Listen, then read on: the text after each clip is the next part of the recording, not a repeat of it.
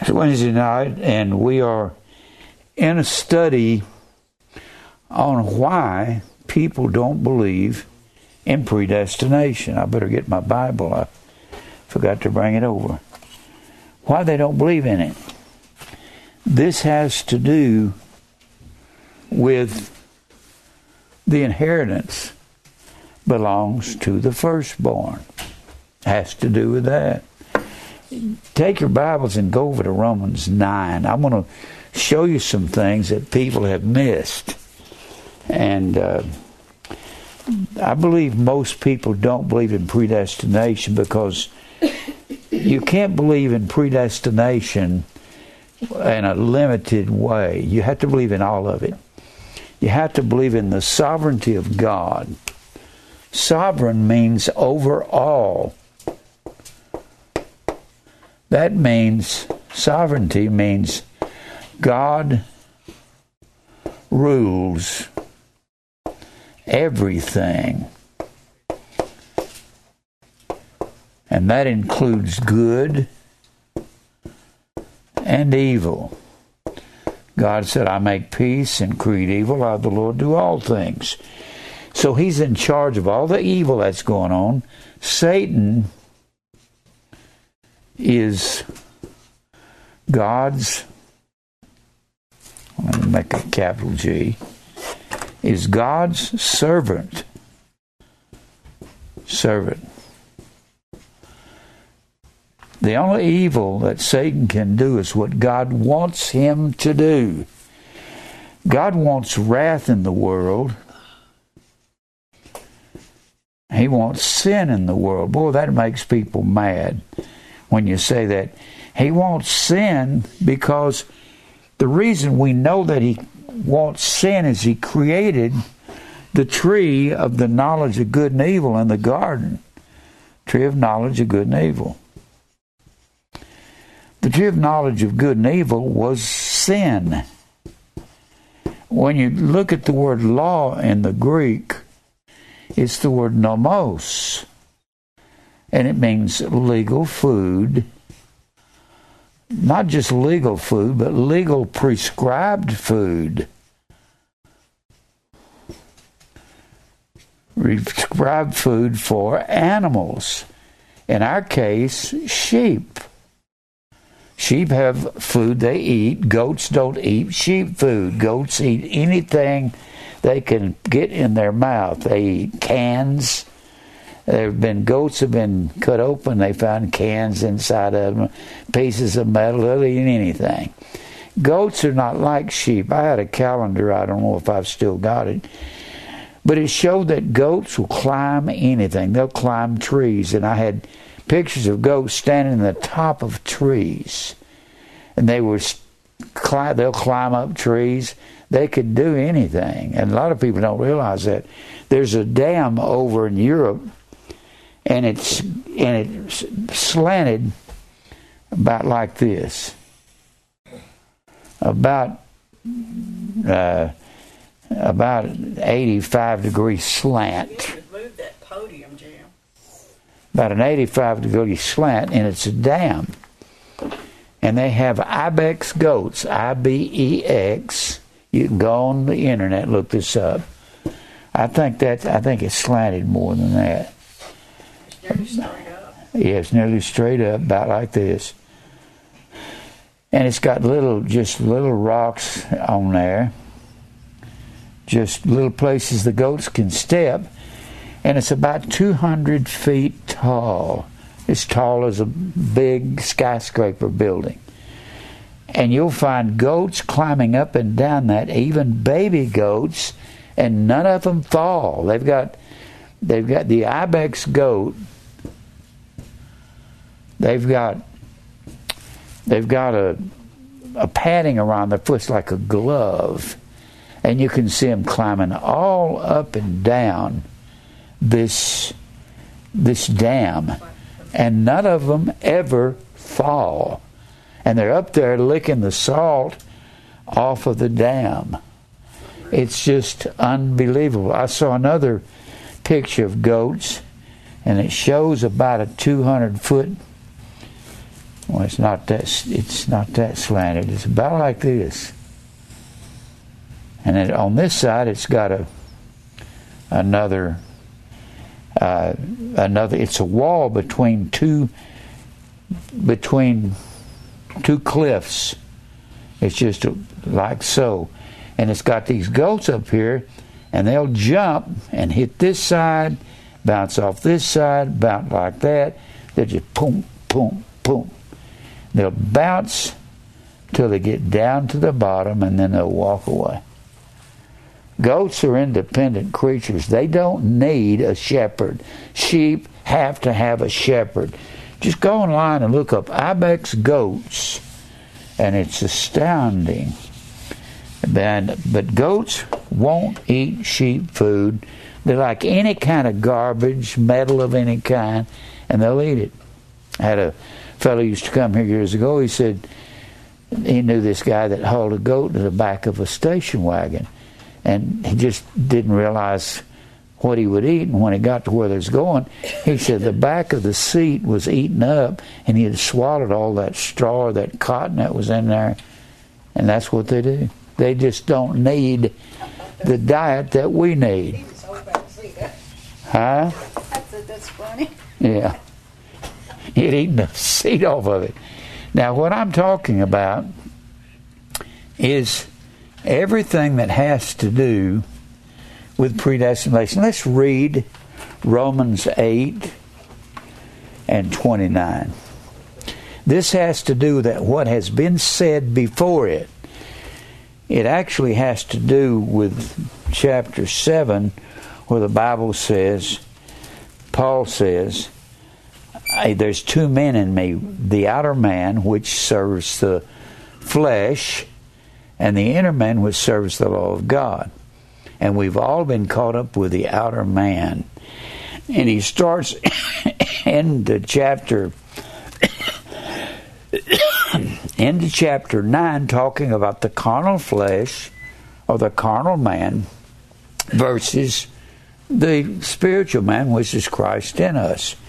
And he goes all through here and saying the carnal mind is enmity against God and he'll tell you that the it's it's fleshly enmity against the spiritual man. He says that in uh, well, I got to flip my paper. Says that in verse in well, I'm I got my Bible all twisted up. All right says that in verse 7. The carnal mind is enmity against God. Enmity is the word echthra, E C H C H T H R A. That means hostile. The fleshly mind is hostile to God, it's an enemy of God. When we go after the flesh and after our sin and what we want to do, we are hostile to God and we become His enemy. Then it goes on down here and talks about how we're groaning as we go through all this fire and this trial, and how in what's happening is God is weeding out the outer man in our life. Might take him 40 years or 50 years, but he does that. Then he says those words For whom he did foreknow. The one that he foreknew was the inner man. Christ in you, the hope of glory.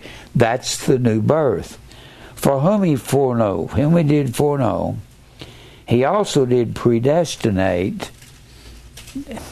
Predestination is about what God is doing in our lives. He's predestined us to be conformed to the image of Christ, to the icon, E I K O N. Icon means likeness. That is our word, I C O N. We think of somebody as being an icon of the music, of country music, or an icon of rock music. That would be Elvis or or one of these big superstars or Chuck Berry. And that would be an icon. An icon of the presidency would be uh, would be Roosevelt or John Kennedy or any of them really are icons. Well, we've been predestined to conform to Christ's likeness. And then it says, then it says, after that, and I've, everybody I've ever read after, I believe they've got it wrong. Because they say, for whom he did foreknow, he also did predestinate. He's talking about the whom's. He's predestined, prohorizo, predetermined for, that's the word predestinate, pro meaning before, horizo is our word horizon, meaning the boundary of light, and light is truth. And Jesus said, I am the way, the truth, and the life, and I am the light of the world. So God has predetermined us for Jesus. Well, it, you don't just predetermine somebody for Jesus without obedience to His Word. You have to be obeying God. Obey. For whom He did foreknow, we're talking about the whom's. Whose. Masculine gender singular. We're not talking about the what's. Now, whenever I say God knew what, he knew what was going to happen because he ordained everything that's going to happen the good, the evil, everything. He's ordained everything in your life. You got a problem, a health problem, Connie, that was ordained by God. Any of the rest of you, you got a heart problem, Jess, that's ordained by God. I had a I had heart surgery in 2002, triple bypass. That was ordained by God. That really got my attention, really slowed me down. I've had another heart attack March of this year, March the 2nd. That's ordained by God. Everything's ordained by God. Dave's got Crohn's disease. That's ordained by God. He did it all. And we got so many problems here with people uh, that it's all God's sovereign, orderly arrangement. Get used to God's arrangement because He ain't going to change for you. He doesn't heal at our behest or our will. So it's he said in Isaiah 46 and 10. I don't know if everybody's got a hold of this. 46 and 10 that God has declared the end. This is the end of time or the end of your life. He's declared the end from the beginning.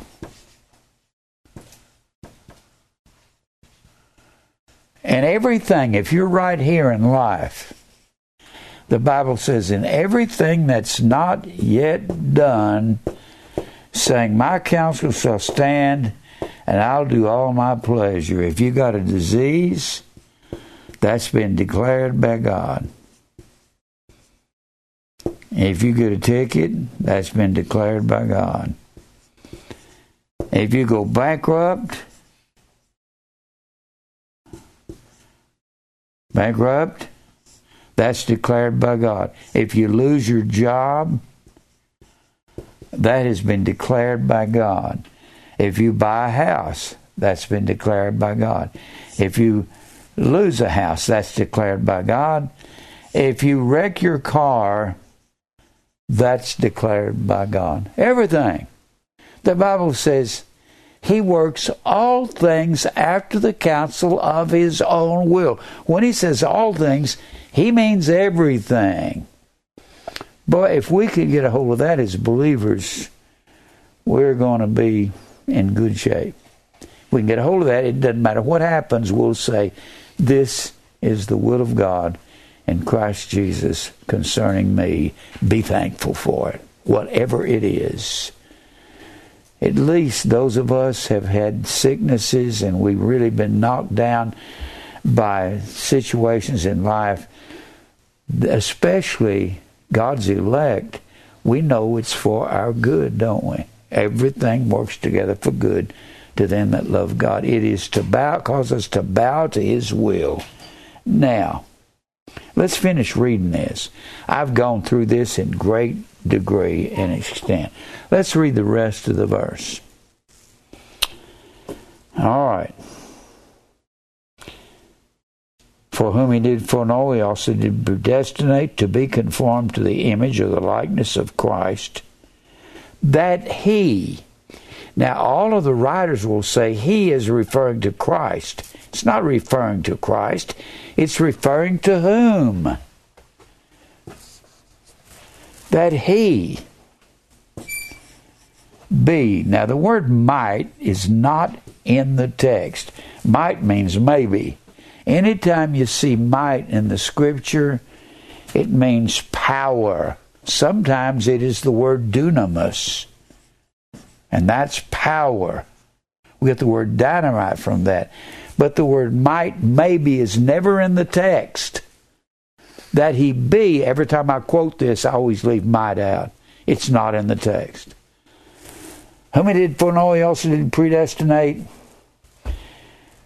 to be conformed to the image of his son, that he be the firstborn.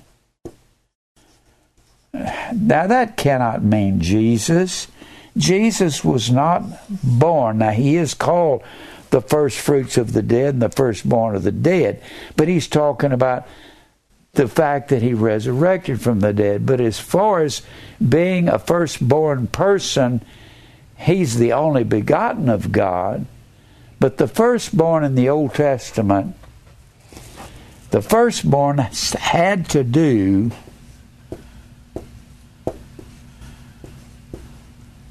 the firstborn had to do with the first child, the first male child. first male child. And the firstborn male child had three things that he received. And you can match this up with us. All right. If you remember the Passover in the Old Testament, God said, I'm going to see the death. I'm going to send the death angel through Egypt. Death angel. Jim, we can't see through this podium. Said I'm going to send the death angel through Egypt. I'm going to kill all the firstborns in Egypt that do not have the blood over the doorpost. And they had to kill a lamb and put the blood sprinkled over the doorpost. That's the same thing. And the firstborn in there was saved from death. Firstborn was saved from death. All of the firstborns of the cattle, all the firstborns of the Egyptians, their cattle, would die when the death angel came through Egypt. And it was a lot of dead and they were stinking. The bodies were stinking within a day or so. And that's the last of ten plagues. So from then on, God says, the firstborns are mine. Are mine, and you've got to redeem them. Now, among the animals, you had clean and unclean animals. The clean animals had a cloven hoof, a split hoof, and they chewed a cud. C U D.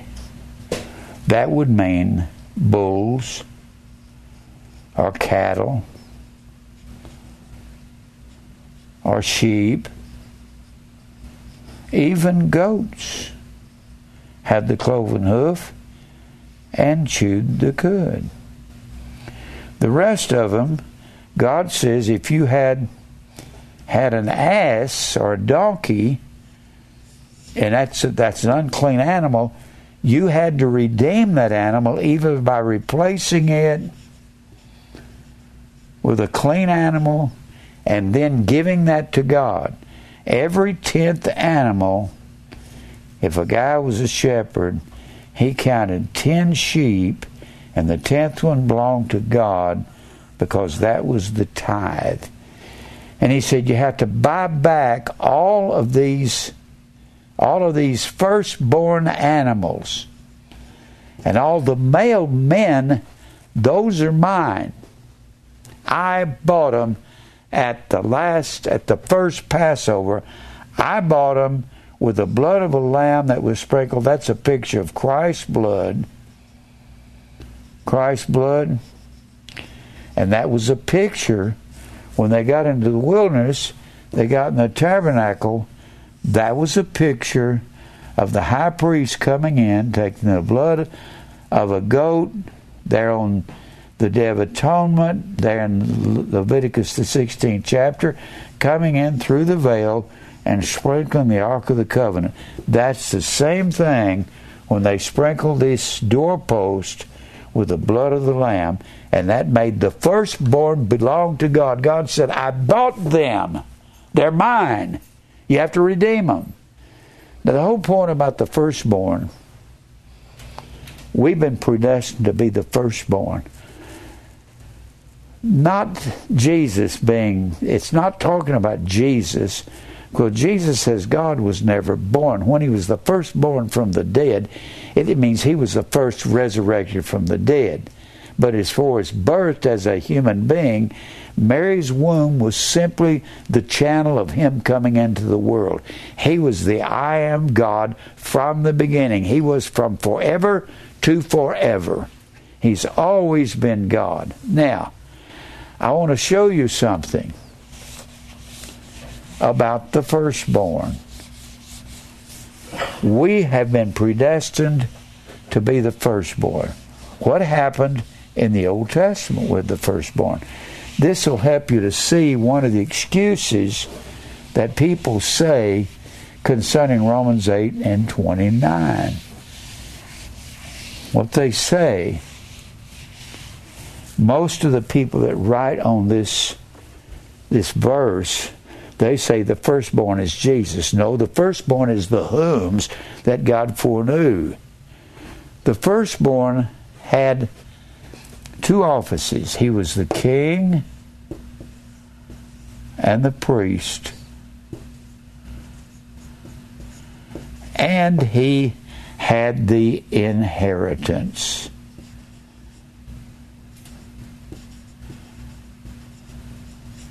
Now, does that apply to us?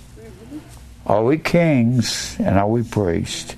And do we have the inheritance? Yep. These are the three things that God did not give to the firstborn of Jacob. This will show you something else that men say about this verse.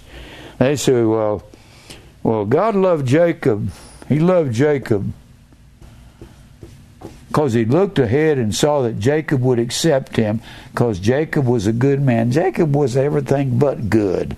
He was a liar and a thief he stole from his father in law Laban. He lied to his own father and say, and he said, Well, let me show you something here. Was Jacob really a sinner? They didn't, you can't come up and say, God knew that Jacob was good. Jacob was everything but good. Jacob was a scoundrel, is what he was. Jacob means, it's the word Yaakov, in the Hebrew, and Yaakov means heel catcher. One who trips up other people, heel catcher. One who trips up people. God rejected the firstborn of Jacob. Who was his firstborn? Reuben. Huh? Reuben. Reuben. That's right. That's why it says in Romans 8:29, the whom's that he knows, those are going to be the firstborn, and they're going to be the priest and the king and have the inheritance. The Bible says we have obtained an inheritance, being predestinated. It's saying the same thing Romans 8 and 29 saying. We've obtained an inheritance. Clero nomia. MOI. That is a form of inherit Inherit is the word K L E R O N O M E O. Spelled just about alike. That's the word. That's the word. Well, it's actually cl- uh, planned to K L E R O N O M O S, kleronomos, which means to inherit, inherit. And this is the word inheritance. It comes from kleros. We've obtained an inheritance being predestinated. Without predestination, we wouldn't be the firstborn. That's the point. We have to have be the firstborn in order to be a king and a priest and have an inheritance. Are we the kings and priests? Are we? When you look at the words, you're looking in your concordance. Look at the words before it and after a word you're looking at. These that I've got covered in this yellow marker, they're all kin to each other. And you need to look at these words Basilia. B A S I I L E I A. Basilia means kingdom, rule, or to reign. So that has to do with a king and then we get the word basilion from that. B A S E B A S I L E I O N. B A S I L E I O N. Basilion means a king's court or a palace. Notice all these words are spelled alike. To reign is the word basilia. If you reign, you reign as a king. And then you have the word basilios. B A S I L E I O S. B A S I L E I O S. Notice the first, the, the, the uh, B A S is the stem of the word, and they all have the basic same meaning. So basilios means kingly or royal. So, royal and palace and reign, all basically the same word. Then let me give you something else here. Then you have Basilius, B A S I L E U S. Basilius, Basilius means foundation of power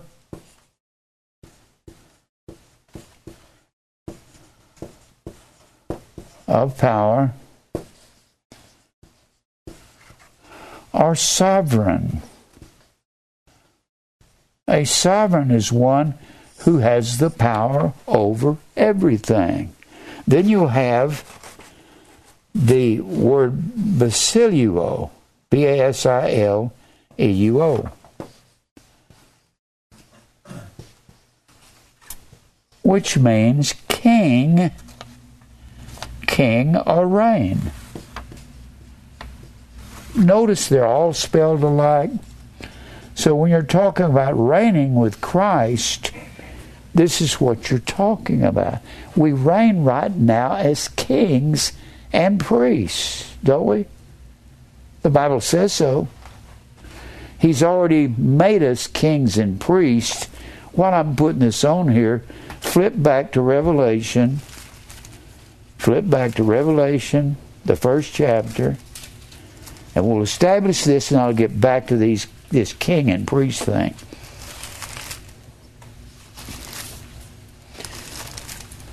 God wants a proper priest and king, so he's going to have to blot out the rituals of the Old Testament, blot out the king, and the king now is Christ in you, the hope of glory And the priest is, he's Melchizedek, the high priest. And we are priests like the smaller priests were that were not high priests, but they're all Levites. We are priests like that. And it says here in Revelation, the first chapter, Revelation, the first chapter, the last phrase, last part, or last sentence of verse 5 Unto him that loved us and washed us from our sins in his own blood, just like he sprinkled the doors of the houses, or like the people sprinkled the blood of the Lamb on the doors of their houses, and hath made us kings and priests. Now, hath made is aorist indicative.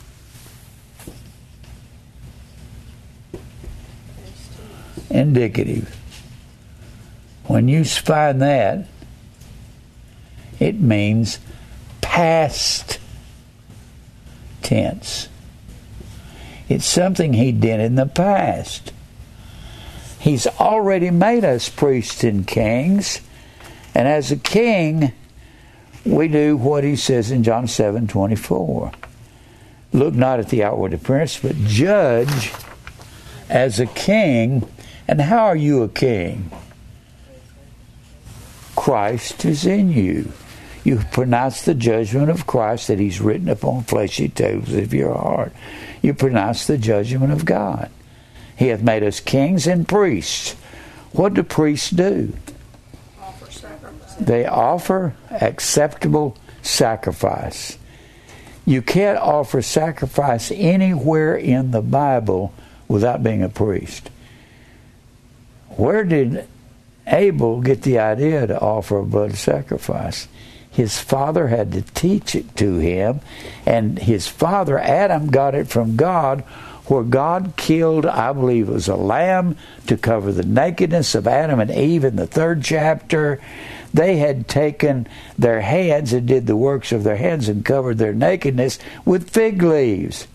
And God says, That's not good enough. I'll kill a lamb over here and I'll cover you with the skin. That's the first baptism in the Bible. Baptize means to cover with a stain or dye.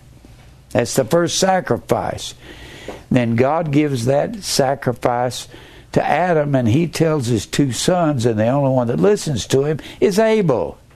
Cain offers the works of his hands. He goes out and picks some of his garden, comes and gives it to God. God says, That's not good enough. You have to be a priest. And the Bible says, shows you that we're priests. Romans 12 and 1. I beseech you, therefore, brethren, by the mercies of God, that you give your bodies a living sacrifice. You can't do that without being a priest. Nowhere in the Bible. If anybody but a priest offers sacrifice, God would look dim on that. He even killed some men for doing that. He hasn't made the world priests. They don't know how to give their bodies a living sacrifice, and they're not going to. I beseech you, therefore, brethren, by the mercies of God, that you present your bodies a living sacrifice, holy acceptable unto God, which is your reasonable service. Well, what if that's just there in the Bible one time? He hath made us kings and priests unto God, hath made, aorist indicative, past tense, we're already kings, we're already priests. If we're kings, we're kings in the kingdom of God. Kingdom of God was an old ancient term for Israel. Why kingdom of God? Because Jesus was their king. He was the king of the Jews in the Old Testament. You can read that in the 13th chapter of Hosea. In the 12th chapter of 1 Samuel, Samuel tells Saul, he said, he tells the people of Israel, you wanted a king among you when God was your king. God doesn't have two different kings of Israel. Jesus is the king of the Jews. He is the I am God of the Old Testament. He said he was. He said before Abraham was in John 8, I am. And the, and the Pharisees took up stones to kill him, and he moved away from them through the crowd. He said, I am the I am God. I am the God of the Old Testament. And if we're kings and priests, it's because Christ is in us. I've said this so many times before. if you if we're kings and priests, a priest you got two men in you. You got Christ in you, that's the king in you. And you got self, the two men in Romans 7 and Ephesians, the fourth chapter, Colossians, the third chapter, Second Corinthians, the fourth chapter. You got the king, put on the new man, which is the king. And then, and the Bible teaches that self has to die. Well, it takes the king a long time to teach us that this outer man has to die. That gives us a good conscience. So if the outer man has to die, then that's the that's taking out giving our bodies a living sacrifice. The way you do the way you do that, the way you do that is you testify to people about testify about Christmas is pagan, predestination's true, death to self, daily cross, self denial, and people won't like that. Tell people they have to be hated by the world, and they won't like that, and they'll crucify you. And if you do this long enough, self will begin to die through fire and trials. The priest is Christ, the king is Christ in you. The priest is you, and you're giving your body a living sacrifice. You're the priest, you die. But you have to be convinced through fire and trials and tribulation, taking years to teach you to die. That's the priest and the king. Can you see that? It's really not even hard. Now, we're priests and kings in the kingdom of God now, and that is Israel. Where is the kingdom of God? It's in you in Luke 17 20 and 21. The Pharisees said, Are you going to restore the kingdom at this time? That's because they were being ruled by Rome, and they were simply a province of the Roman Empire. Only two of the tribes were back. The northern tribes led by Ephraim, and Ephraim, who was the second born of Joseph, was he had the inheritance. The firstborn didn't have the inheritance. This this is going to get into people saying, well, God knew that Jacob was righteous. And when it says, when the Bible says over there in the ninth chapter of Romans, before either were born, before either one had done any good or evil, that the purpose of God according to election might stand, not of works, but of him that called it was sent unto Rebekah. The elder Esau will serve the younger, as it is written, Jacob have I loved, Esau have I hated. People say, well, God saw how evil Esau was. No. God knew how wicked Jacob was, and he convicted his heart, and he saved him. He rejected Reuben.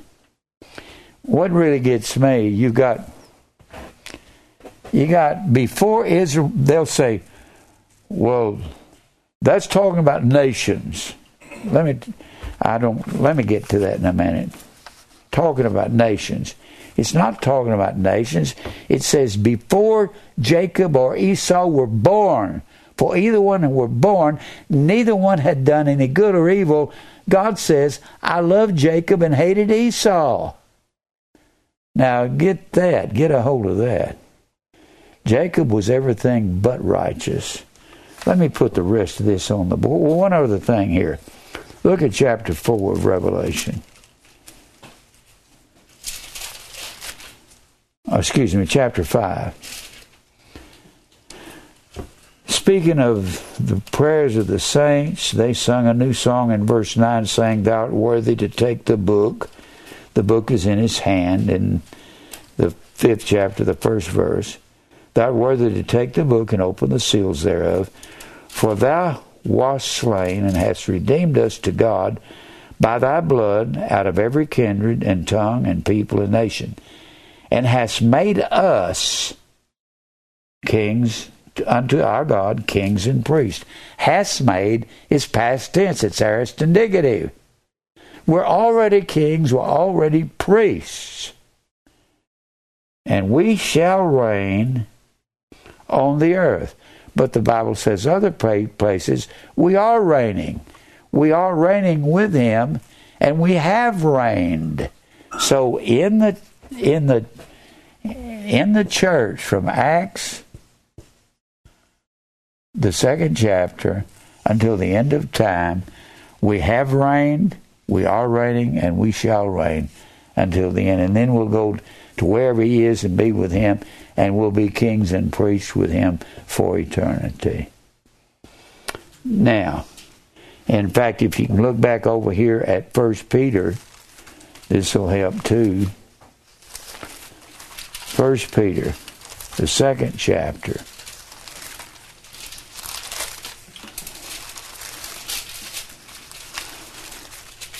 No, I don't believe what these preachers say that Christ might be the firstborn among many brethren. First of all, he was never born. The uh, didn't it say that in the Bible? What? He was the firstborn.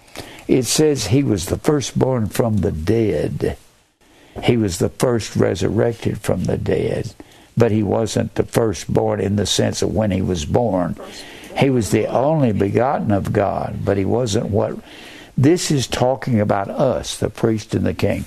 The priest and the king, here's the whole point God rejected the firstborn of Israel because of his sin.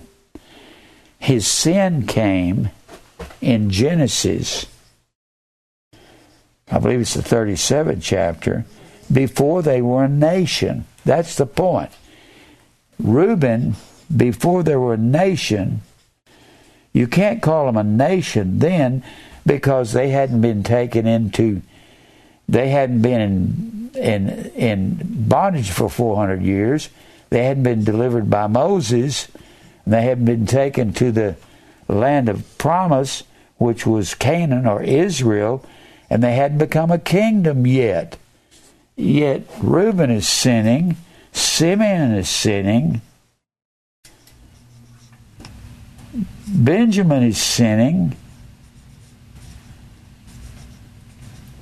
and the brothers of Joseph they sinned. We're talking about the 37th chapter of Genesis. They sinned when they got jealous of Joseph because he had the coat of authority. It's been translated colors, but it's not colors. The word color is A Y N. And the code of colors, it's not even colors, it's the word pas. It means the code of authority that was given to the one who is going to rule the rest of the family. Joseph got the coat of authority. His brothers saw him, and some of the other brothers, like Dan and Naphtali and Gad and Asher, they got angry and said, We need to kill him. Is that sin that they're involved in to kill Joseph in the 37th chapter before they're, before they're uh, a nation? When people say, Romans 8:29 is talking about nations. It is not. Let me finish what I was going to do a while ago. Or let me finish this with First Peter. I got so many things to say on this. First Peter, the second chapter, verse 9. But ye are, not ye will be, ye are a chosen generation, a royal priesthood, and a, and a holy nation, a peculiar people, that ye should show forth the praises of him who hath called you out of darkness into his marvelous light. We are a peculiar people. We're a, we are a chosen priesthood. That genera- the word generation is the word Genea, G E N E A. It means kinfolk. It means race. We're a chosen race. That's not black or white. That's spiritual Jew, spiritual Israel. I've said it before, I preached on it. God is a racist. He only loves his spiritual Israel, his wife, his church. He doesn't love anybody else. If God is in your heart, no matter what color you are, you're my brother and sister. My brothers and sisters are those who do the will of the Father. That's it. He doesn't love anybody he sends to hell. He hates everybody that goes to hell, and that's the majority of the world. Don't matter whether people believe it or not.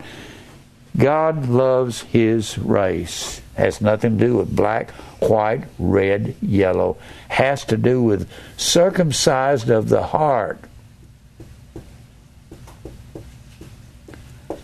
Of heart. We have the inheritance because in the Old Testament, Reuben didn't have it. Uh, the whole point about Reuben and Joseph's sons who sinned, that was before they became a nation. And people's excuse about Romans 8:29, let me show you this. We know that Simeon sinned. Simeon was a murderer. Was he ever?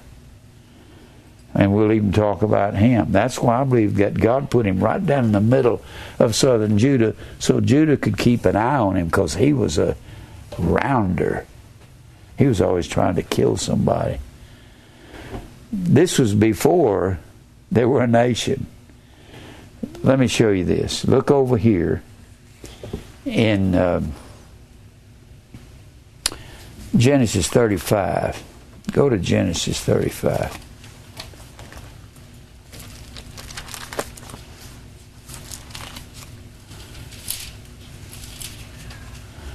Genesis 35. I'll, this is a lot of information to assimilate in one message. I may have to continue this next week. Now, Reuben, you can find Jacob's sons. Jacob had 12 sons, and each son had a tribe. And all 12 tribes made up the nation of Israel.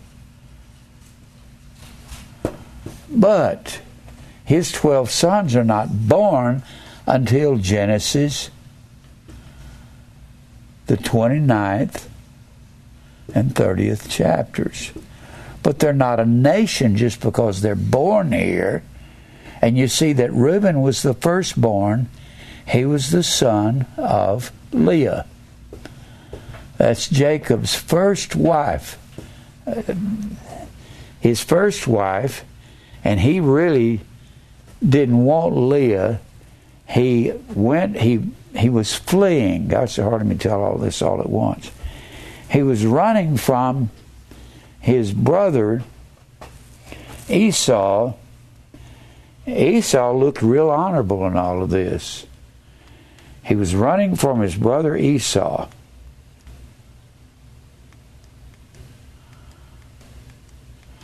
20 years before, he had left Israel running away because he had stole his brother Esau's birthright. He was a rascal.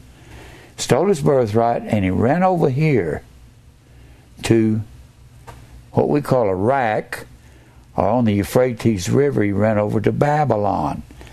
And he found his uncle, his well, actually his mother's brother, Laban, and he saw this beautiful girl.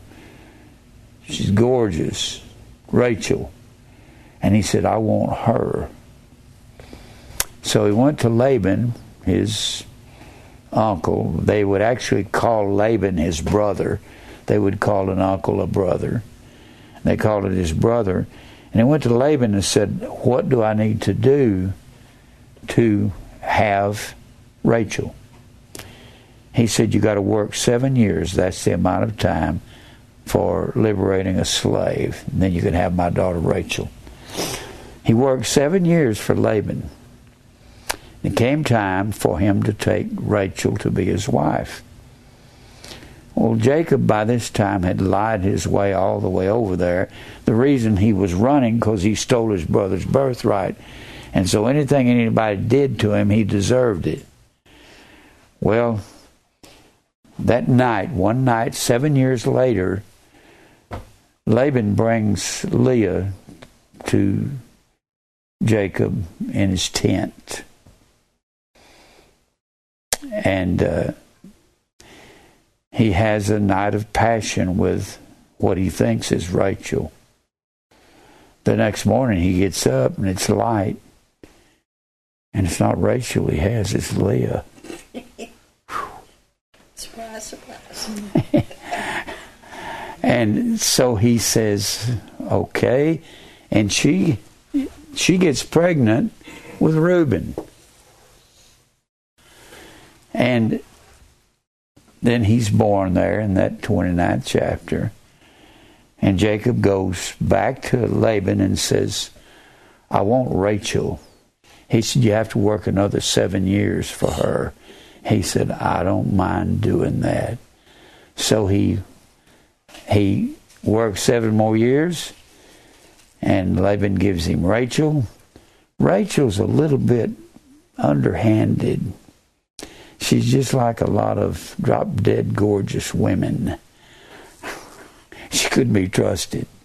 She's always doing something wrong. She stole her father's gods when they left to go back to uh, the land of Israel 20 years later. That's another story. But anyway, let's go over here to, let's look here at Genesis, the 35th chapter. I don't know how to lay all this out to you other than read it to you and let you kind of assimilate it in your mind. There's no exact way to do it. The 35th chapter, verse 22. 35. Now remember, he's the firstborn by Leah. Leah was real gentle, really kind of uh, tender eyed, just very, very gentle woman. Rachel was a little fiery, and he wanted the fire, I guess. Genesis 35 and verse 22. 35 22. And it came to pass when Israel dwelt in the, that land that Reuben went and lay with Bilhah, his father's concubine. Bilhah was Rachel's handmaiden, and Rachel was barren for the longest time. And his father's concubine and Israel or Jacob heard about it. Jacob's name is changed to Israel in the 32nd chapter of this book. Now the son of Jacob were 12. Now look here at 37 22. Now this is kind of amazing. 37 22. And Reuben, now they're going to take they're going to take Joseph. He's 17 years old. He's been the coat, given, given the coat of authority. His brothers see him coming to Shechem in northern Israel, and they say, "We're going to kill him." It probably was Bilhah and Zilpah's sons, uh, Dan, Naphtali, Gad, and Asher. They weren't full brothers. They were sons of the handmaidens. And they surely had a part in that. So that shows you their sin. And you see Reuben's sin. He committed an adulterous, incestuous act with his father's handmaid, Bilhah. But what amazes me is Reuben knew that his father, if they if they killed Joseph, because of their jealousy. He knew their father wasn't going to have that. And look at verse 22. Reuben said unto them, to his other brothers, Don't shed any blood, but cast him into the pit that is in the wilderness, and lay no hand upon him, that he might rid him out of their hands. He wanted to get him out of the hands of his brothers to deliver him to his father because he knew as the oldest he's going to have to answer for it. So he's wanting to, he already had something against him. He had slept with Bilhah. Then you can look down here in, and I brought this out Sunday, verse 29 Reuben returned unto the pit where they put Joseph, and he went his way somewhere, we don't know where, but he came back to find Joseph in the pit. And behold, Joseph was not in the pit, and he rent his clothes, as he didn't know they'd sold him to this caravan on the way to Egypt. And he returned unto his brethren and said, The child is not, he's dead. And I, whither shall I go? And they took Joseph's coat and killed a kid of the goats and dipped the coat in blood. Now, let me ask you this Is that sin that they were committing? All of them were part of this evil deed. Now, the people say about Romans 8 29, well, God loved Jacob and hated Esau. That means they were nations before they before the nations had done any good or evil. They hadn't become a nation and they're doing evil here, aren't they? Y'all understand what I'm saying? people that want to argue against Romans 8:29, they'll say, "Well, that's before nations had done any good or evil." If you'll notice, they're all doing evil. They're pretending to kill Joseph. They're going to lie to their father and say some wild beast came and killed him. Are they lying? Was Reuben sinning? Yeah, and this is before they're a nation. You can't come up and say, well, that's talking about nations, and before nations have done any good or evil. No, if you're going to build a nation, you've got to lie, cheat, thief, and steal to build a nation. All nations are built on lies. Now, now let's go over here to the 49th chapter of Genesis. Jacob is Joseph has called all of his family over to Egypt. His name is called Israel. And the Bible says it came time in verse 21 of chapter 48 Israel said unto Joseph, Behold, I die. It's time for me to die. He says, But God shall be with you and bring you again into the land of your fathers. Moreover, I have given to thee one portion above thy brethren. That's because in this chapter, the one who received in this chapter received the inheritance which belongs to the firstborn, the inheritance is going to go to Joseph, who is the 11th son of Jacob, through his second born son, Ephraim. This is the chapter where Jacob crosses his hand, lays his right hand upon Ephraim, and boy, Jake, Joseph jumps back and says, Not so, my father. Manasseh is my firstborn. He's even saying, The inheritance needs to go to my firstborn. see, every word that's said in this has to do with the firstborn getting the inheritance.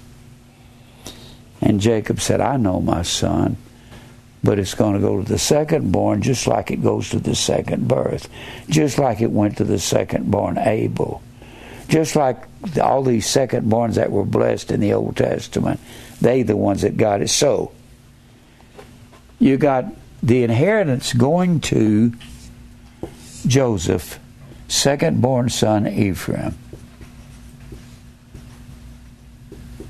And it should, by the law of Israel, go to Reuben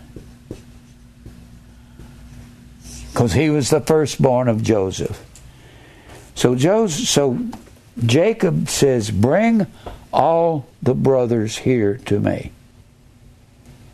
I'm going to give the blessings and I'm going to pronounce curses on certain ones." So you can't say in Romans 8:29, let's talking about nations before either nation was born, before either nation had done any good or evil. All this is happening before Israel is a nation. You can't say that. Because Jacob's sons are sinning like crazy, threatening to kill. And it amazed me that Reuben said, Don't kill him. Reuben stood up for him. He knew he was going to have to face his father. Now, over here, starts off in verse 1 of chapter 49. Jacob called unto his sons and said, Gather yourselves together, that I, that I may tell you what shall befall you in the last days. Gather yourselves together, and hear ye sons of Jacob, and hearken unto Israel your father. Reuben, firstborn, thou art my firstborn, my might. You're supposed to be the king. You're supposed to get a double portion over your brothers. You got a problem, son. And the beginning of my strength, the excellency of dignity and the excellency of power, unstable as water. God says, You don't get to be the king, you don't get to be the priest, and you don't get the inheritance. That's going to Joseph, his second born son, Ephraim. He's going to get the inheritance. And the king is going to not be firstborn you. See, this has to do with we're predestined to be the firstborn among many brethren. It's one seed that's in all of us. I said this Sunday when a man has a sexual emission, he's got hundreds of thousands of sperm. It's one seed, it's the same seed. Christ is in all of his people, it's one seed. And that's the way it is with this. We're all priests and kings because the seed of Christ remains in us, and we cannot sin because we're born of God in 1 John 3 and 9. So it's the same seed. Now, let's get on here. Reuben, you're my firstborn, but you're unstable as water. Thou shalt not excel you're not going to be the priest, you're not going to be the king, and you're not going to get the inheritance. How do you like that, Reuben? See, it's like the Old Testament, God didn't have his firstborn to get the inheritance, but he said, Whom he did foreknow, he also did predestinate to be conformed to the image of his Son, that he, the whom's, will be the firstborn, will be the priest and the king. Not in that we're actual kings and when you get into the word reign, we're reigning right now. We shall reign. In fact, if you look over there in Revelation, hold your place there. Look in Revelation, the 20th chapter.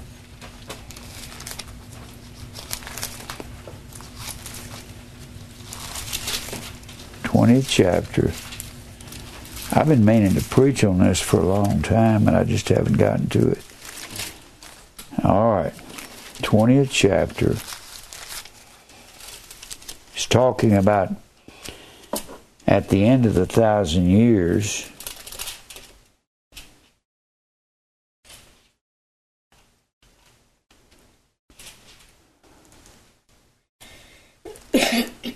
in verse 6.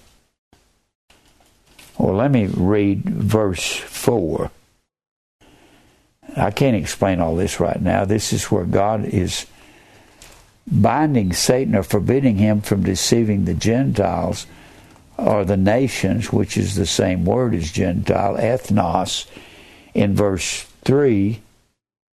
And then in 4, I saw thrones, and they that sat upon them, judgment was given unto them. Thrones comes from the same word as basileus. It's a form of basilica, which is the word kingdom. And that is us that sit on the thrones. And judgment was given unto them. We judge righteous judgment. And I saw the souls of them that were beheaded. The reason it says beheaded is because that's the way they executed people back in the first century by beheading. They still hold on to that type of execution in the Arab lands. They cut people's heads off. That's why they would get on the on the news and we'd see or you could go on the internet and see somebody's head being cut off. For the witness, so this means execution. And they were executed for the witness of Jesus and for the word of God, which had not worshipped the beast, beast is the world ruling system, neither his image, neither had received his mark upon their forehead or in their hands, and they lived, past tense, aorist indicative, lived and reigned, past tense, aorist indicative, with Christ a thousand years. Reigned is a form of, it's the word basileus, or basilica. It's a part, it's a part of the word kingdom.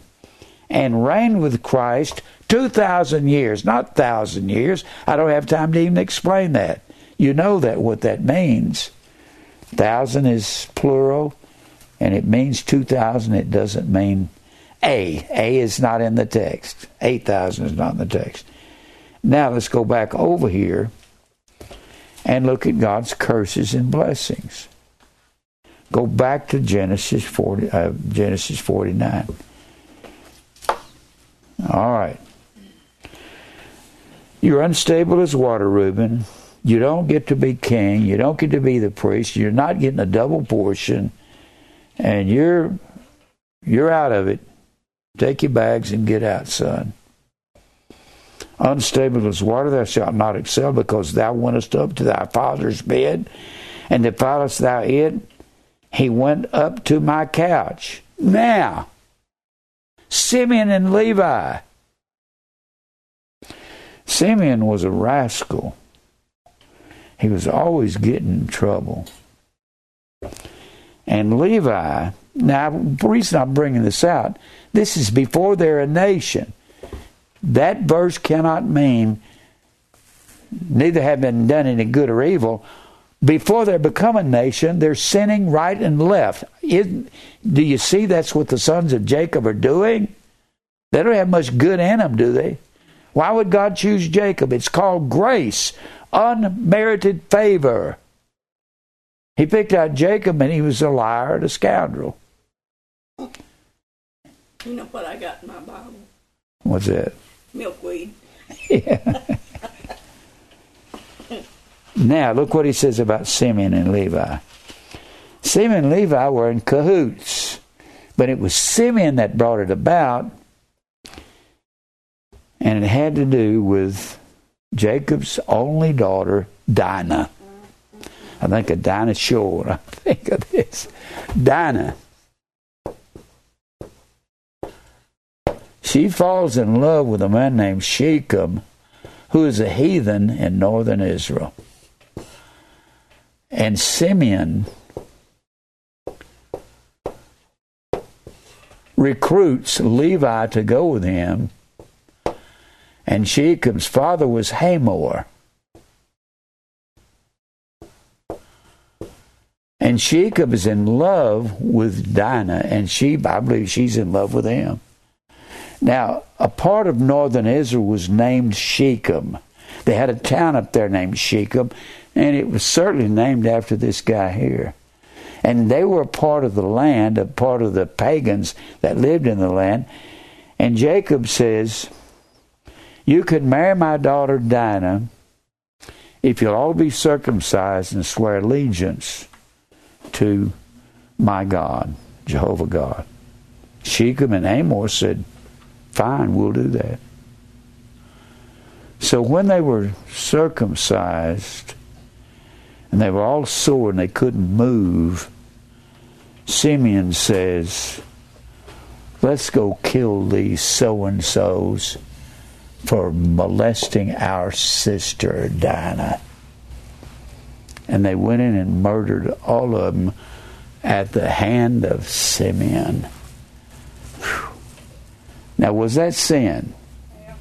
Jacob promised Shechem and Hamor, his father, you can become a part of Israel if you'll be circumcised and swear allegiance to Jehovah God. And Jacob jumped all over his sons and said, Simeon, you have brought disgrace upon Israel. Was that sin? You can't come up and say, before they were nations, before the nations had done any good or evil, while they're trying to be formed to a nation, they're sinning right and left, aren't they? And he says to Simeon and Levi, You are brethren, instruments of cruelty. See, he's pronouncing, right before he dies, he's pronouncing the blessings and the cursings on these guys. And are their habitation. O my soul, come not thou into their secret, unto their assembly, mine honor. Be not thou united, for in their anger they killed a man. Simeon and Levi. They kill more than one. Levi, out of Levi will come the priesthood. He's the third born. When the Bible says we're predestined to be the firstborn, we're predestined to be the priest and the king and get the inheritance. Aren't we?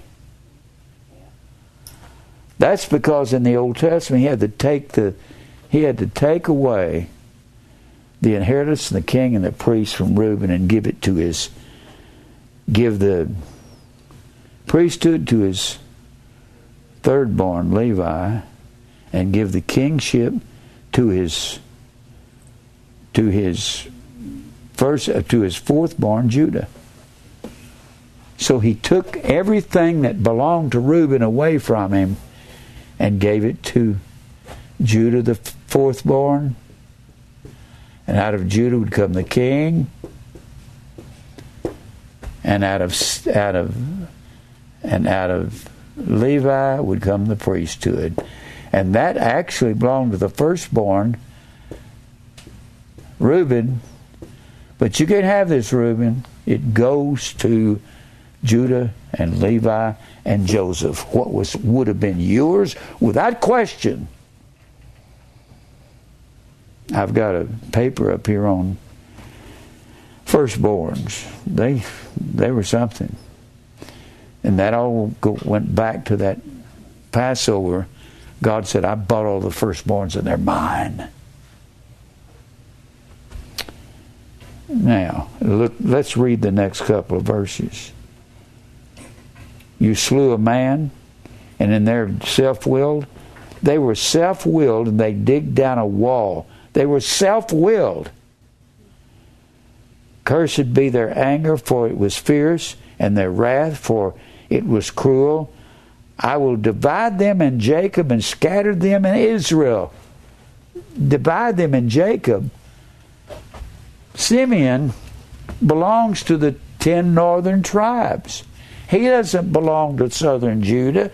Southern Judah had Benjamin and Judah in the southern kingdom. Simeon is right down here in the center of Judah. Why? God scattered them and divided them, probably so Judah could look upon Simeon and say, You behave yourself when you're down here. And then he took Levi, made the priesthood, and scattered him all over Israel, didn't give him an inheritance in the land. And he became the priesthood. That's why he scattered Levi and that's why he put Simeon down here. Let's continue. How much time do we have, Mike? 19. Let's read a little more here. Cursed be their anger, for it was fierce, and their wrath, for it was cruel. I'll divide them in Jacob or in Israel, and scatter them in Israel. Verse 8. Judah, fourth born, thou art he whom thy brethren shall praise. Out of you will come the king. I bypass Reuben, you're going to get the kingship. And art he whom thy brethren shall praise, thy hand shall be in the neck of thy enemies. That's talking about in battle. Judah's going to win as long as they're obedient to God. Their hand will be on the neck of the enemy. Thy father's children shall bow down before thee. Who is the father's children? All of his brothers. He's the one that's going to have his foot on the neck of his enemy.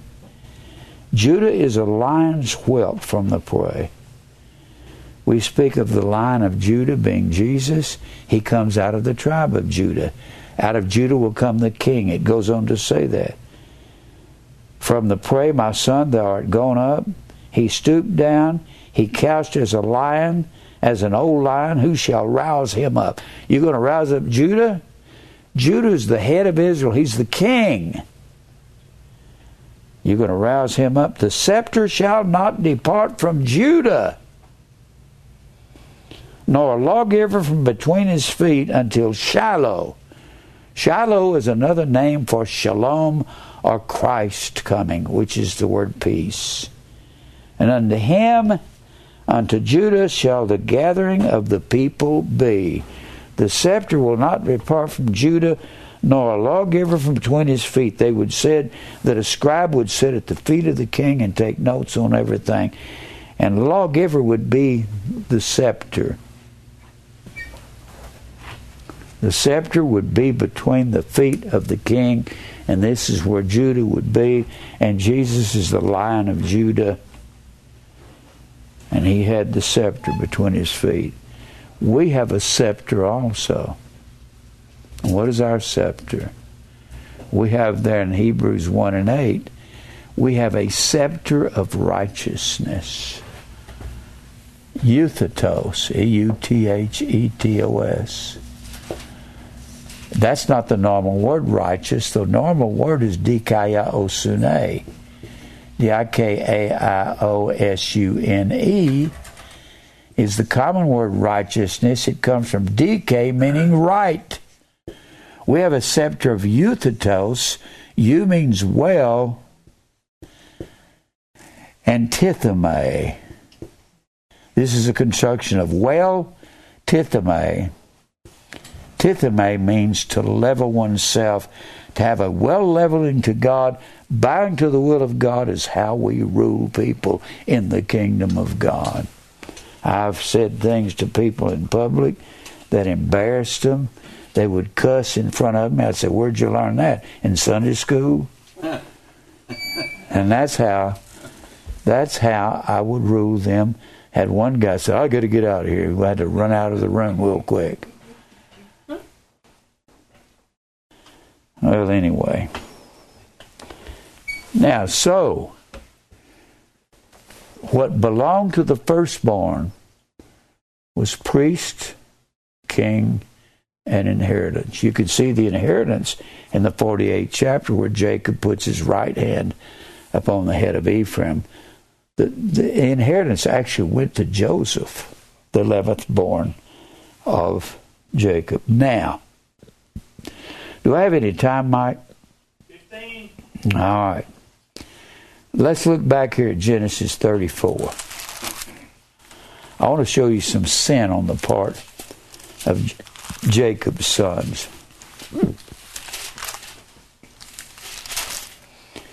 Genesis 34. Well, first of all, let me go to Genesis 30. All right. Genesis 29 and 30, you can see the first four sons of of of Leah are being born in that in that uh, 29th chapter. You can see Reuben, you can see Simeon, you can see Levi and Judah. Then you get into the 30th chapter and you see Bilhah, the handmaiden of Rachel. She bears Dan and Naphtali in that sixth and eighth verses of the 30th chapter. Then Zilpah, the handmaiden of Leah, says, I want to have some children. Or Leah says, I want to have some children by her. And that's when Gad in the verse 11 and Asher in verse 13. Then Leah decides to have some more kids, and she has Issachar in verse 18. And then uh, she has Issachar. And Leah conceived again and bare Jacob the sixth son. Verse 20 Leah said, God hath endued me with a good dowry. Now will my husband dwell with me because I have borne him six sons, and he called his name Zebulon. That's the land, that's where Nazareth is in northern Israel. And afterwards she bare a daughter and called her name Dinah. And then after Dinah, Rachel calls out to God and she gives, him, gives her Joseph in verse 24. Now, Benjamin, they're over in the land of Haran. Benjamin's not born. They're on the way back home in the 32nd chapter. He's been over there in the land of Haran or Babylon, or you and I would call that Iraq. He's over in Iraq and he heads back home. And when he gets back to Bethlehem, Rachel has Benjamin, and he's a young lion's whelp. He's always getting in trouble you can't say before the nations had done any good or evil. While they're forming a nation, Jacob's kids are rascals. And he's going to become Israel. I think God's children are rascals before we start following him in truth, aren't we? That's what we are. Now let's go back to chapter 34. And Dinah, the daughter of Leah, which she bare unto Jacob, went out to see the daughters of the land. When Shechem, the son of Hamor, the Hivite, prince of the country, saw her, he took her and lay with her and defiled her. And his soul clave unto Dinah, the daughter of Jacob. He was mad about her. And he loved the damsel and spake kindly unto the damsel. And Shechem spake unto his father Hamor, saying, Give me this damsel to wife. Shechem goes to his father. And Jacob heard that he had defiled Dinah his daughter. Now his sons were with his cattle in the field. And Jacob held his peace until they came. And Hamor, the father of Shechem, went out unto Jacob to commune with him. He wanted to make peace with Jacob. He was a heathen. And the sons of Jacob came out of the field when they heard it, and the men were grieved and they were very angry. They were wroth because he had wrought folly in Israel, lying with Jacob's daughter, which thing ought not to be done. And Hamor communed with them, saying, the soul of my son Shechem longeth for your daughter Dinah. I pray you give her to him to wife, and make ye marriage with us to give your daughter unto us, and take our daughters unto you. And ye shall dwell with us, and the land shall be before you. Dwell and trade you therein, and get you possessions therein. And Shechem said unto her father, unto Jacob, unto her brethren, all the sons of Jacob, Let me find grace in your eyes. What you shall say unto me, I will give. Ask me never so much dowry and gift. I will give according to as ye shall say unto me, but give me the damsel to wife. I want Dinah. And the sons of Jacob answered Shechem. I wonder what she looked like. She must have been good looking. And Hamor and his father deceitfully. The sons of Jacob, all of these guys, Reuben, Simeon, Levi, Judah, all of them. And Hamor and his father deceitfully and said, Because he hath defiled Dinah their sister. And they said unto them, We cannot do this thing to give our sister to one that is uncircumcised, for that were a reproach unto us. But in this will we consent unto you, if ye will be as we be, that every male of you be circumcised. Then will we give our daughter unto you, and we will take your daughters to us, and we will dwell with you, and we will become one people, and you'll become spiritual Jews. But if you will not hearken unto us to be circumcised, then we will take our daughter and we will be gone. They're lying through their teeth. And their words pleased Hamor and Shechem, Hamor's son. And the young man deferred not to do the thing because he had delight in Jacob's daughter. And he was more honorable than all the house of his father. Shechem was an honorable man. And Hamor and Shechem, his son, came into the gate of the city and communed with the men of the city, saying, These men are peaceable with us, therefore let them dwell in the land and trade therein, for the land, behold, it is large enough for them. Let us take their daughters to us for wives, and let them give them our daughters. Only herein will the men consent unto us to dwell with us, to be one people. If every male among you be circumcised, as they are circumcised, shall not their cattle and their substance and every beast of theirs be ours? Only let us consent unto them that they dwell with us. And unto Hamor and Shechem his son hearkened all they went out of the gate of the city, and every male was circumcised of Shechem's clan. All that went out of the gate of the city. And it came to pass on the third day when they were sore, they were really in pain, that two of the sons of Jacob, Simeon and Levi, Dinah's brethren, took each man his sword and came upon the city boldly and slew all the males. Was that sin? I guess it was. They were lying. Simeon and Levi lied and would brought disgrace upon Israel. And they're not even a nation yet. So you can't say before Israel had done any good or evil. It's not talking about nations, it's talking about Jacob and Esau before they had done any good or evil. God loved the one and hated the other. And they slew Hamor and Shechem his son with the edge of the sword and took Dinah out of Shechem's house and went out. And the sons of Jacob came upon the slain and the spoil of the city because they had defiled their sister. They took their sheep, their oxen, their asses, that which was in the city, and that which was in the field and all their wealth and all their little ones and their wives took they captive and spoiled even all that was in the house. And Jacob said to Simeon and Levi, You have troubled me to make me to stick among the inhabitants of the land. You, Simeon, you, Levi, did this. Among the Canaanites and the Perizzites, and I being few in the number, they shall gather themselves together against me and slay me, and I shall be destroyed, I and my house. Jacob is reaming out his sons for what they did, dishonorable.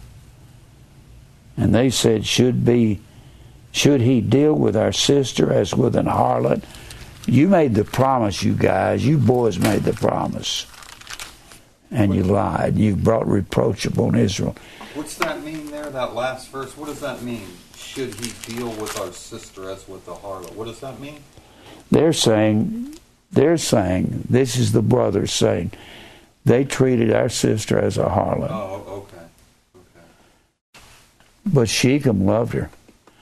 The thing is, this goes with people saying, well, Romans 8 29 is for whom he did foreknow, he also did predestinate to be conformed to the image of his son. He's talking about, about nations. You mean before the nations had done any good or evil? Israel wasn't even a nation. All of the sons are in sin, committing murder, lying. All of them. Sleeping with their father's concubine. So it can't mean before the nations had done any good or evil. They're not even a nation yet, and they're committing adultery and murder and lying. It, you look at this and you think, why would God choose Israel? And this ain't the only time they did this.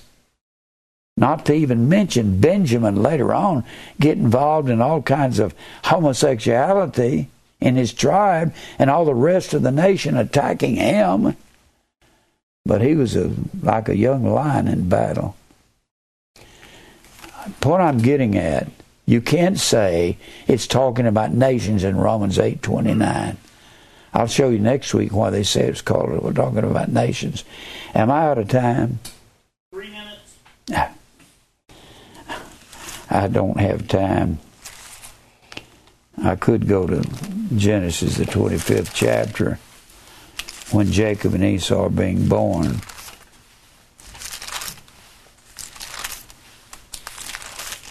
I'll just come back next week, get back into this.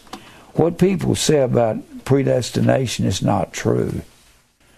I believe they're trying to get around God being guilty. God is not guilty for sin, He's the cause of it.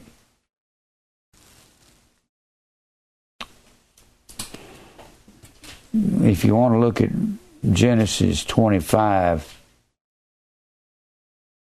verse 21, eh, Isaac entreated the Lord for his wife because she was barren, and the Lord was entreated of him. And Rebekah, his wife, conceived, and the children struggled together within her womb.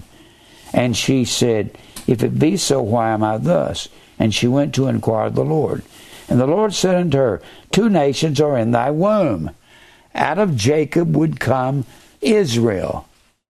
Out of Esau would come the Arab nations. That's what it's talking about. It don't mean before the nations were born, for the nations had done any good or evil. When you build a nation, you build it on lies, just like America's been built on lies. Two nations are in thy womb, two manner of people shall be separated from thy bowels, and the one people shall be stronger than the other. That's Jacob will be stronger than Esau. Than the other people, and the elder shall serve the younger. Esau will serve Jacob. That's where they come up with two nations. They're ridiculous. When her days to be delivered were fulfilled, behold, there were twins in her womb. The first came out red all over and hairy like a hairy garment and called his name Esau, which means Edom, which another name for Esau was Edom. And you get the word Adam from that, which means red. And after that came his brother out, and his hand took hold on Esau's heel. He was tripping him from the womb, and his name was called Jacob, which means heel catcher. Isaac was threescore years old when she bare them. He was sixty years old when the twins were born.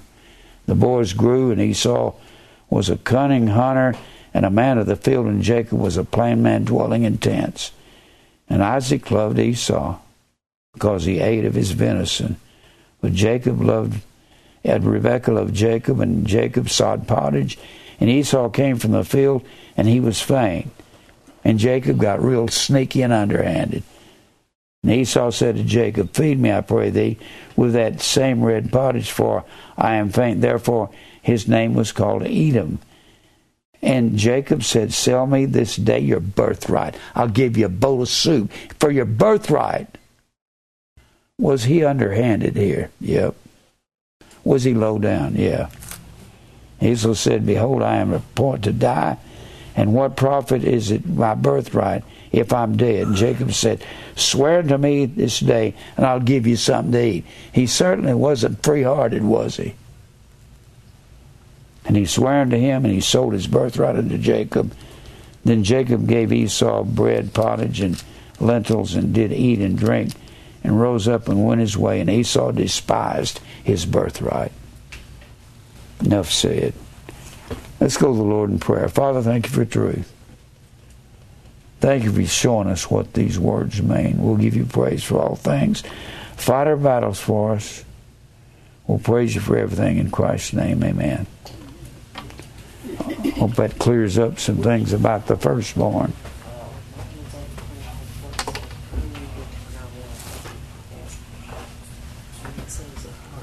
Well, you know, it's all ordained by God. It is, including your disease. So anyway, Jesse, you know that the guy that came with that girl. So Jesse's preaching at him, going, you know, we have to give thanks in all things. And that girl goes, Who well, said it? Jesse, because me and Jesse were talking to him. Yeah. And then he goes, we have to give thanks in all things. And then the girl goes, Well, I'm not giving thanks for my epilepsy. Oh, okay. So, Well, that's her problem. but this would have been a good message for them people to be here to see. That's why I was kind of bummed they left. Maybe they'll watch it. Because you were saying it, the disease, you were capping on the diseases tonight. You know, God does mm-hmm. this, and she would have to come to terms with that if she would have stayed and listened. But Well- God ordained it that she didn't. So, you know, what do you? Does she think not not liking is going to make it go away? I don't know. I don't even know what epilepsy is. I've heard of them. Well, people who don't believe God, that's their problem. Yeah. It's not ours. I, I've been meaning to talk about this for a long time. Because everybody says, well, that Christ might be my firstborn of my many brethren. It's not talking about Christ, it's talking about the who. Yeah, I don't see how they could even think that. I mean, just by reading reading the verse, you can see what that is. The He- antecedent of he is Is the whom. whom, is whom, Oos. is whose. That's it. I can't believe that people interpret these things the way they do. That's just what we've got going on in the world today. Good night. Bye. Y'all take care.